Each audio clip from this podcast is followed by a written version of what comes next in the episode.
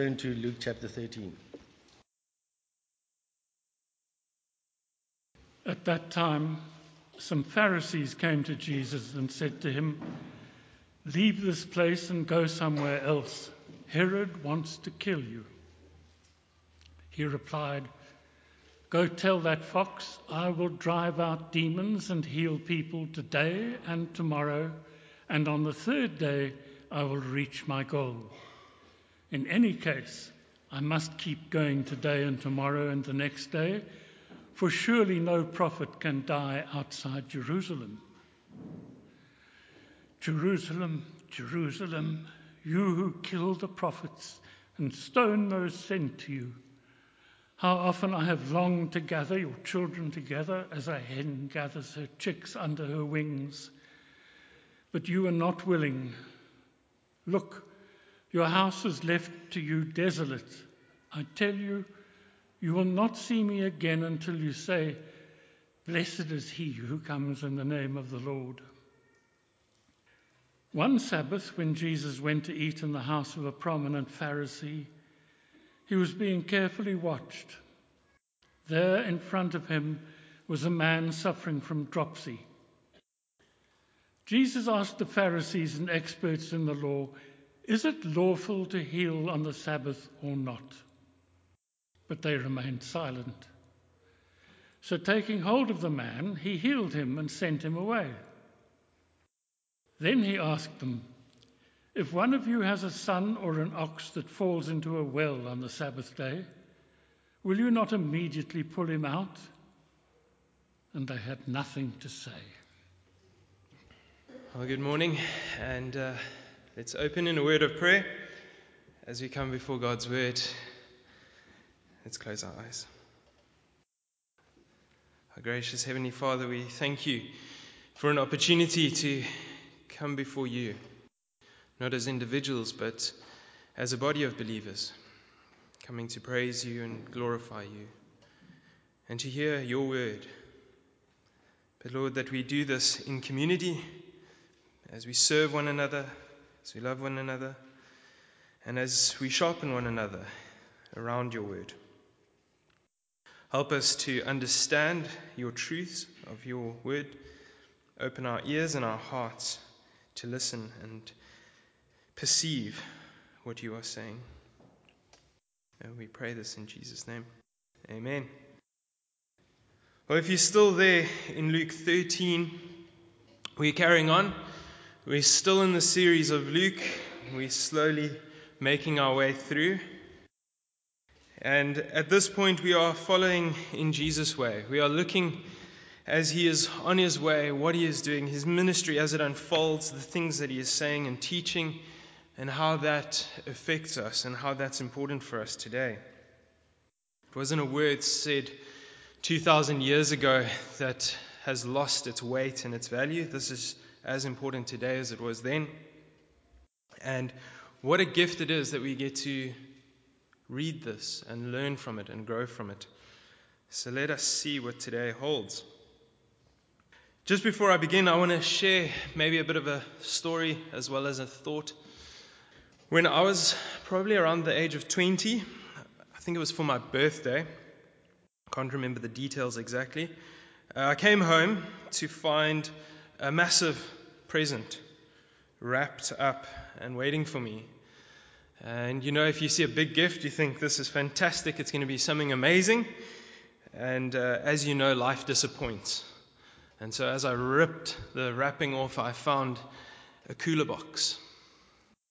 And in my mind, I'm going, I'm 20 years old. I don't know what I'm going to use a cooler box for. So I enthusiastically opened it, and there was nothing inside. It was the cooler box. And in that moment, I thought, why on earth would someone ever want to give me a cooler box? Uh, it took me a good nearly 10 years to realize the importance of one and how helpful it is, especially if your fridge doesn't want to work or you need to take something out of the freezer and quickly store it while you clean your freezer or whatever it is. It's really, really useful. And if you're going on long trips, it just keeps your food and your things cold so that it doesn't spoil. But at the age of 20, you think there's one good thing that can go in there, but it wasn't in there. So, unfortunately, I couldn't understand in that moment why I needed a cooler box. But it took time to realize the importance of it and how it was a useful thing. But back then, I didn't need it, I didn't have a purpose for it. A similar thing that I've experienced also going through life and engaging with people is uh, when you get invited to something. Sometimes it's a party, some, sometimes it's just a you know coffee appointment or a lunch date, or sometimes it's a Bible study. And you go, yeah, it's getting closer to the time, and you go, I could really just stay at home now, put my feet up, and watch something. You ever felt that? I mean, you know you have to go somewhere, and you'd rather just lie at home, kick your feet up, and go, This is where I want to be. And then you end up going and you realize it was so worth it. The Bible study just seems all the more better for it, that there was something discussed there that you needed to hear, or maybe it was that engaging with those people around you that you needed to just hear what they had to say or see where they were at. Has that happened to you? You kind of you don't want to go to it, but when you get there, you go, oh, I think I was supposed to be here. It's strange how we think. Strange how we perceive things when it comes to expecting things, whether it's a gift or whether it's going somewhere, we create these expectations in our mind. And we come with these ideas, and so often it seems not to either meet our expectations or it takes time to realize how valuable it really was. Because the reality is, we determine what we want to do by what we need and what we want. And so often, when we have to go to something or whether we receive something, we unwrap a gift, and if it's what we want, fantastic. And sometimes, if it's what we need, also fantastic. But when you're not quite sure whether you can actually do anything with it, it complicates it. And the same thing when you go and visit someone, or you go for a meal with someone, or you have an appointment, and you're not quite sure what it holds. You don't know yet if you need it. It's an interesting thing how we are wired and how we think. And sometimes that can get in the way of really seeing what is on offer. And so I've put in the outline what good is a gift that you don't need? Maybe you can all agree with that or think about that over Christmas time. Maybe you received something this Christmas that you just when you unwrapped it, you go, I don't quite need this. Or maybe we should rephrase that and say, What good is a gift that you don't think you need? You unwrap it and you get excited in the process of unwrapping it, but when you get there and you go, I don't think I need this, and you put it aside and dust it off three, four years later, and you go, Oh, I still have this. Well, as we have that in the back of our minds, Let's come to this passage and just think it through a little bit more. Let's read quickly in 13, verse 31. At that very hour, some Pharisees came and said to him, Get away from here, for Herod wants to kill you. And he said to them, Go and tell that fox, Behold, I cast out demons and perform cures today and tomorrow, and the third day I finish my course. Nevertheless, I must go on my way today and tomorrow and the day following, for it cannot be that a prophet should perish away from Jerusalem. O Jerusalem, Jerusalem, the city that kills the prophets and stones those who are sent to it. How often would I have gathered your children together as a hen gathers her brood under her wings? And you were not willing. Behold, your house is forsaken, and I tell you, you will not see me until you say, Blessed is he who comes in the name of the Lord. One Sabbath, when he went to dine at the house of a ruler of the Pharisees, they were watching him carefully, and behold, there was a man before him who had dropsy. And Jesus responded to the lawyers and the Pharisees, saying, is it lawful to heal on the Sabbath or not? But they remained silent. And he took him and healed him and sent him away. And he said to them, which of you, having a son or an ox that has fallen into a well on a Sabbath day, will not immediately pull him out? And they could not reply to these things. Psalm 103, verse 8 says, The Lord is merciful and gracious, slow to anger, and abounding in steadfast love. The Lord is merciful and gracious, slow to anger, and abounding in steadfast love. Is that the God that you serve? Do you believe that that is the God that you serve? Is the Lord Jesus Christ a merciful and gracious God to you? Is God slow to anger and abounding in steadfast love to you? Well, hopefully, we can come to the end of this section this morning, and there may be some truths resonating in your heart. Maybe you don't believe that right now, but let's hope and trust that through God's word this morning, you can be convicted of that truth. Before we unpack why that's important for us today, let's look at the context. Uh, Jesus says, Jerusalem, Jerusalem, you who kill the prophets and stone those who sent, uh, stone those sent to you, how often I have longed to gather your children together, as a hen gathers her chicks under her wing, and you were not willing. Look, your house is left to left desolate. I tell you, you will not see me again until you say, Blessed is he who comes in the name of the Lord. What I want to draw our attention to is actually Nehemiah verse 9. I recently read this and it blew my mind. So I will challenge you to go and read Nehemiah verse 9, uh, chapter 9. Fantastic chapter in the Old Testament. And what Nehemiah verse 9 does so wonderfully is it summarizes Israel's history to a massive extent.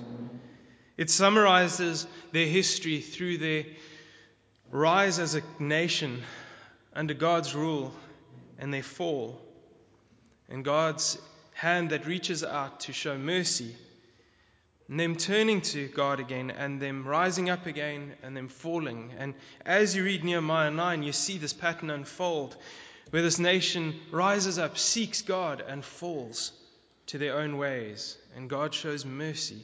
And they come back to Him. And they serve Him again. And they fall again. And God shows mercy. And this pattern that keeps repeating through Israel's history.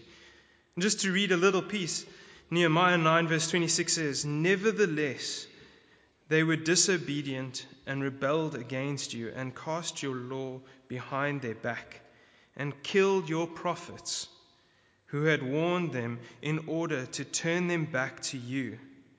And they committed great blasphemies. Therefore, you gave them into the hand of their enemies who made them suffer. And in that time of, of their suffering, they cried out to you, and you heard them from heaven and according to your great mercies, you gave them saviors who saved them from the land of their enemies. Isn't that incredible? Here is a nation, like Luke highlights, that kills its prophets. Not just anything is meant by that, but as you read in Nehemiah, these are prophets to help the nation of Israel turn back to God. To turn back to God. And what does God do? When Israel get to their bottom, when they have gotten to a point where they can't go any further and they realize that they are under the hand of their enemies, they turn back to God and cry out to Him, and God shows them mercy. So Nehemiah 9 helps to demonstrate this pattern of God being merciful through Israel's history.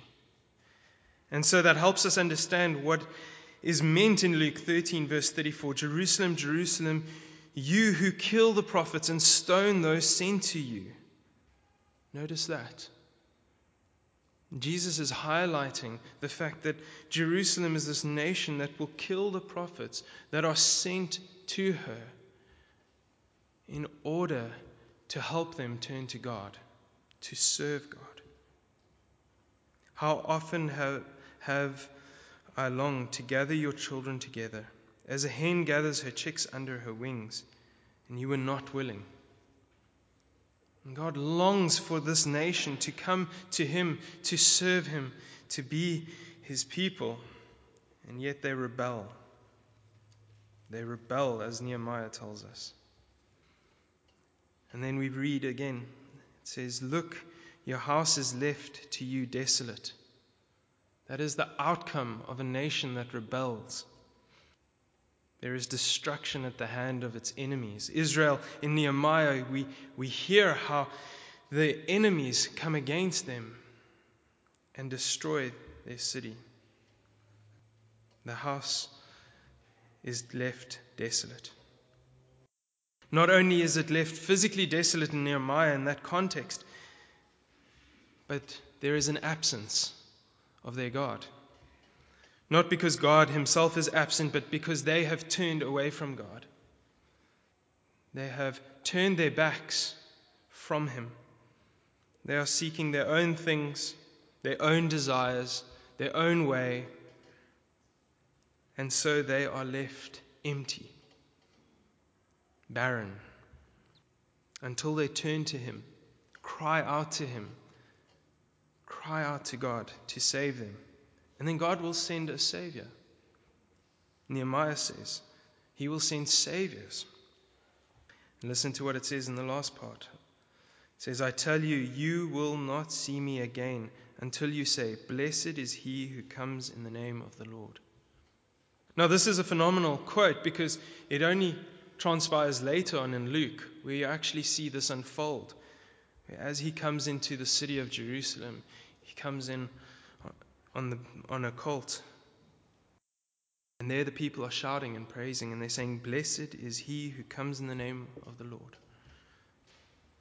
And there they recognize him. As he's entering the city, there they recognize him. But Jesus' warning is out. He's warning Israel, he's warning Jerusalem that they are a nation that kills, they are a city that kills its prophets. But how do we recognize this? How do we receive this mercy that Jesus is bringing? See, we can see it so easily. We know that Jesus is about to come into this city, he is about to die on a cross, and he's about to show the greatest act of mercy for humanity. We know it. Or do we? We read it, we understand it, we've read it before.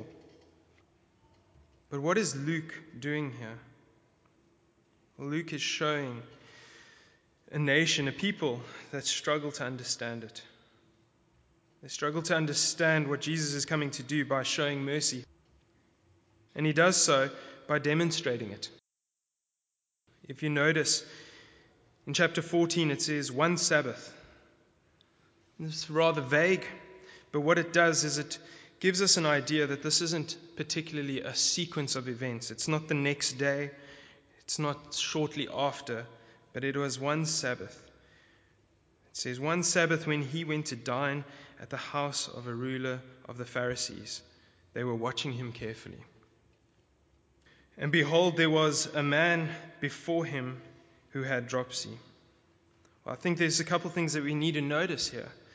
First of all, that this man with this swelling of the body, he was there most likely by being invited, but not by invitation. He was asked to be there by the Pharisees. Naturally, they won't sit around a table with a man like this and dine with him. Clearly, we can see there is something happening in this section of the story. There is a man there, but just before we are told about him being there, we know that these Pharisees are watching Jesus carefully. They have brought him in to see what Jesus will do on the Sabbath day. They are observing to see if he is going to do something that is either illegal in their minds, which is unlawful or wrong, and so they observe. And you see there in verse 3 And Jesus responded to the lawyers and Pharisees, saying, Is it lawful to heal on the Sabbath or not? but they remained silent.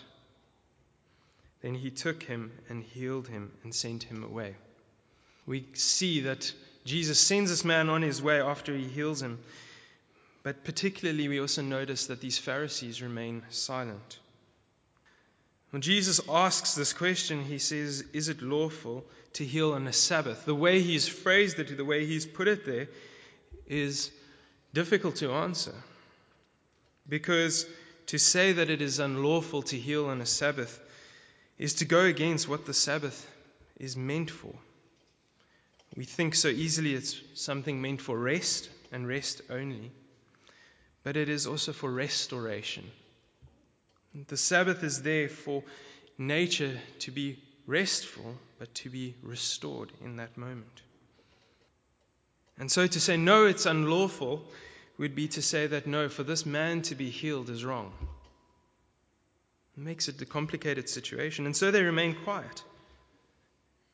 And then you see in verse 5, Jesus pushes them a little bit further to think around their actions, think around what they are trying to do. And he says to them, Which of you, having a son or an ox that has fallen into a well on a Sabbath day, will not immediately pull him out? And they could not reply to these things. I love it. Jesus knows just the right question to ask to silence people. I mean, as I read this question, any objection that I might have to Jesus is silenced because I can't challenge that thinking. It makes sense to reach out to save and to help, whether it's a son or an animal that has fallen into a well on that day. Religion falls aside and relationship comes into play. Care for God's creation comes into play. And they couldn't respond. So, why is this message here? Why is this little act of healing on the Sabbath and the story that Jesus gives wedged in here? Well, it's adding to the warning. It's adding to the warning that he is giving his people, these Pharisees, in fact. You see, they're plotting against them, they're scheming. You see, they talking to Herod in verse 31 of 13. It says, At that very hour, some Pharisees came and said to him, Get away from here, for Herod wants to kill you. And Jesus sees through that. And he said to them, Go and tell that fox. He's sending a message back to Herod. But he also knows the people that have come. They're not warning him out of a courtesy. No, Jesus knows the path that he's going to take, and he is going to die at the hands of the people sitting in Jerusalem. His hour hasn't come immediately for this to unfold, but he sees the hearts of the Pharisees. And if that's not enough, we see that there is no time to waste. You see, Jesus is healing this man on the Sabbath because he's not going to wait till tomorrow. He's not going to postpone it. There's no reason to postpone it if he can do it. And they would rather postpone it because it was the Sabbath.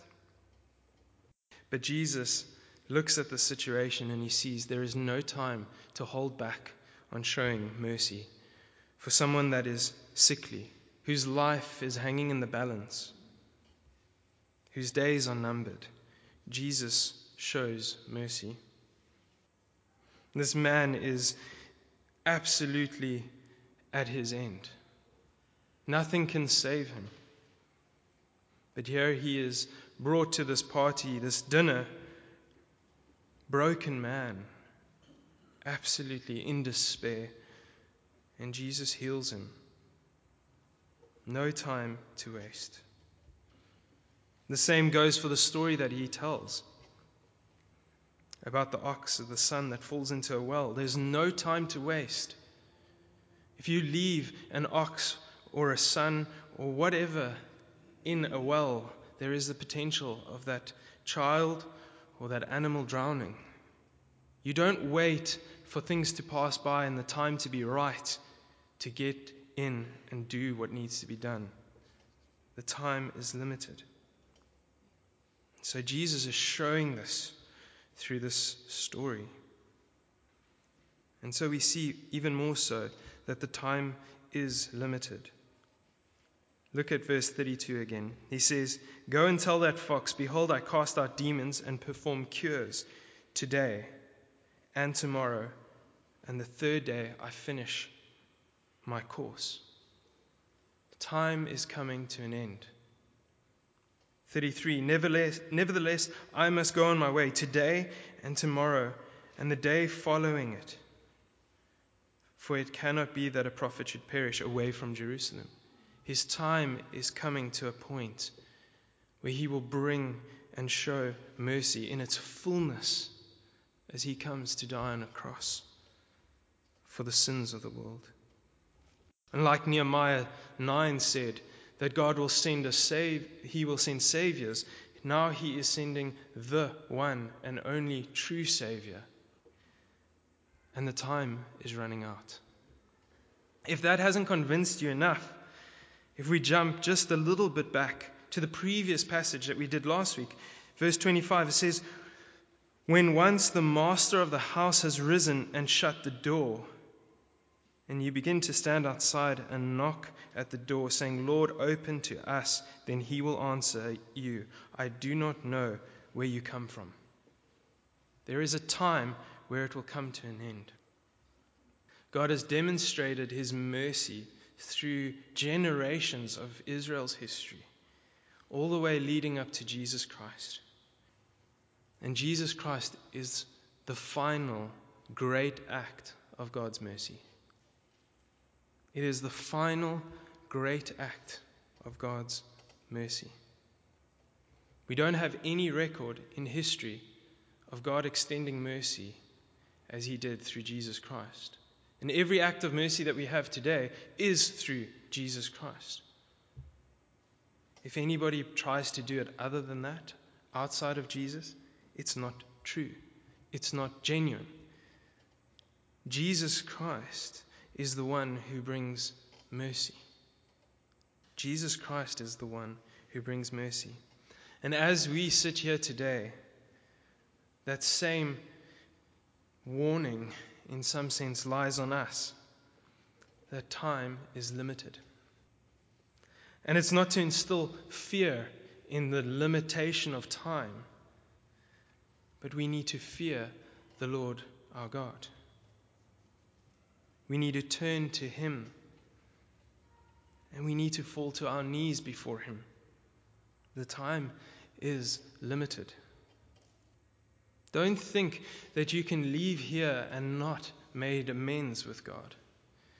If you are living your life thinking, tomorrow, tomorrow I will get on my knees and I will make things right between God and myself. Tomorrow I will repent. Tomorrow is not soon enough today. Today is the day that God has given us. He has given us today to respond to Him. He has given us today to turn to Him. He has given us today to be humble before Him. Just to bring it back to those images that I gave you, the one of a gift that maybe you don't think you need. I hope that you recognize the greatest gift of all, and that is Jesus Christ. I hope that you recognize that you need him. Maybe you've known about him, maybe you've had him in the corner of your house or on the shelf, but you haven't fully weighed up how much you truly need him. That without turning to him, without seeing your brokenness, without putting your foot in that door and entering into life in Him, there is no hope. You need Jesus Christ.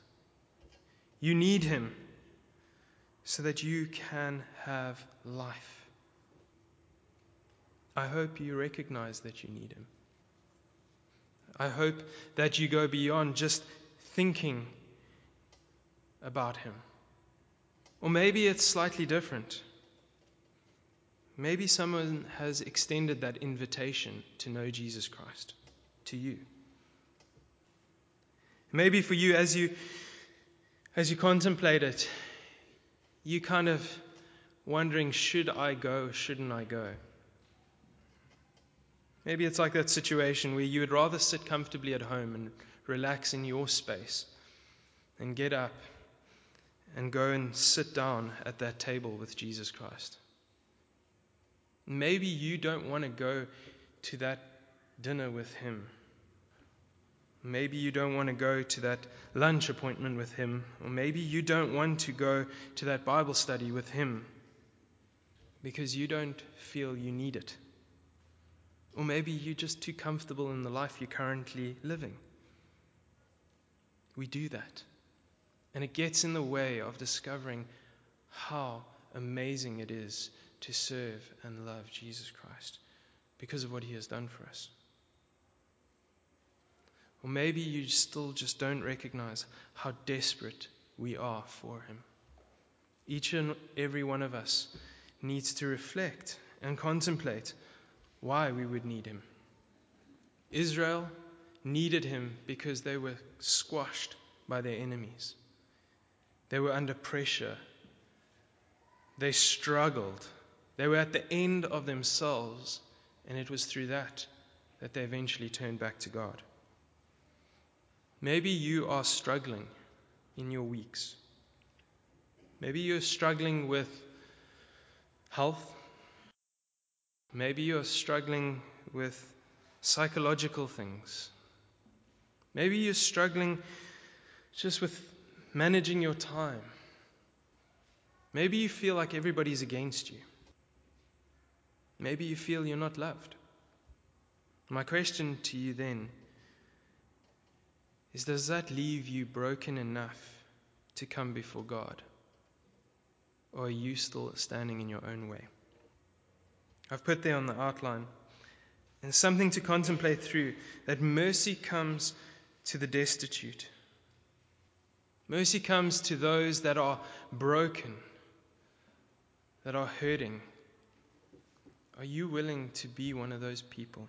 To recognize that your life is not what you planned it to be?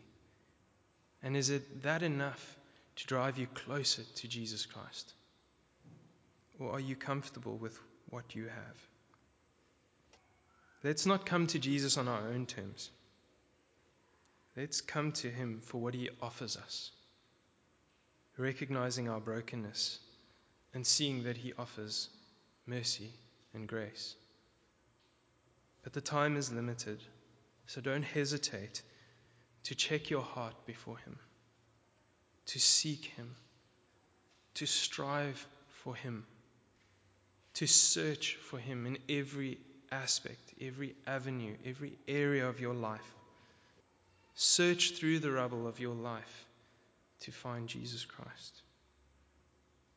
Don't let this day pass by. I gave this sermon the title of a soup, a soup kitchen Christ, and the reason for it is most of us sitting here would never consider getting up and going to a soup kitchen for the sake of going to a soup kitchen because we don't think we need it. I mean, most of us live our lives comfortably. We have food on our table, we have what we need, but would you give up that to go and meet Jesus where he is serving the broken, serving the lost, serving the frail, the ill? Let's pray. Our gracious Heavenly Father, we thank you. We thank you that you, you show us that you are a God of mercy throughout your word, throughout Scripture. Your word points to your mercy for your people. And we today are also your people. Help us to not let ourselves get in the way. Help us recognize that we are broken all of us are hurting. All of us are in pain or struggling, suffering in some other way. But Lord, let those things not be wasted. Let those things not be the things that drive us further away from you, but instead drive us closer toward you. And that those aren't the things that we, not the reason why we go to you, but that we realize that in our brokenness, the only thing that is everlasting and unchanging is you. And Lord, help us not be religious about serving you and loving you, and coming to church on a Sunday or meeting with brothers and sisters in Christ. Help us to recognize that we do it because of who you are and what you've done for us. Because of the mercy that you've shown us, help us to be merciful. And the grace that you've given us, help us to share that grace with others. Lord, we thank you for who you are, for your invitation for us to be able to be part of your family. And let us not waste time to make sure that we are striving for you and you alone. We pray in Jesus' name. Amen.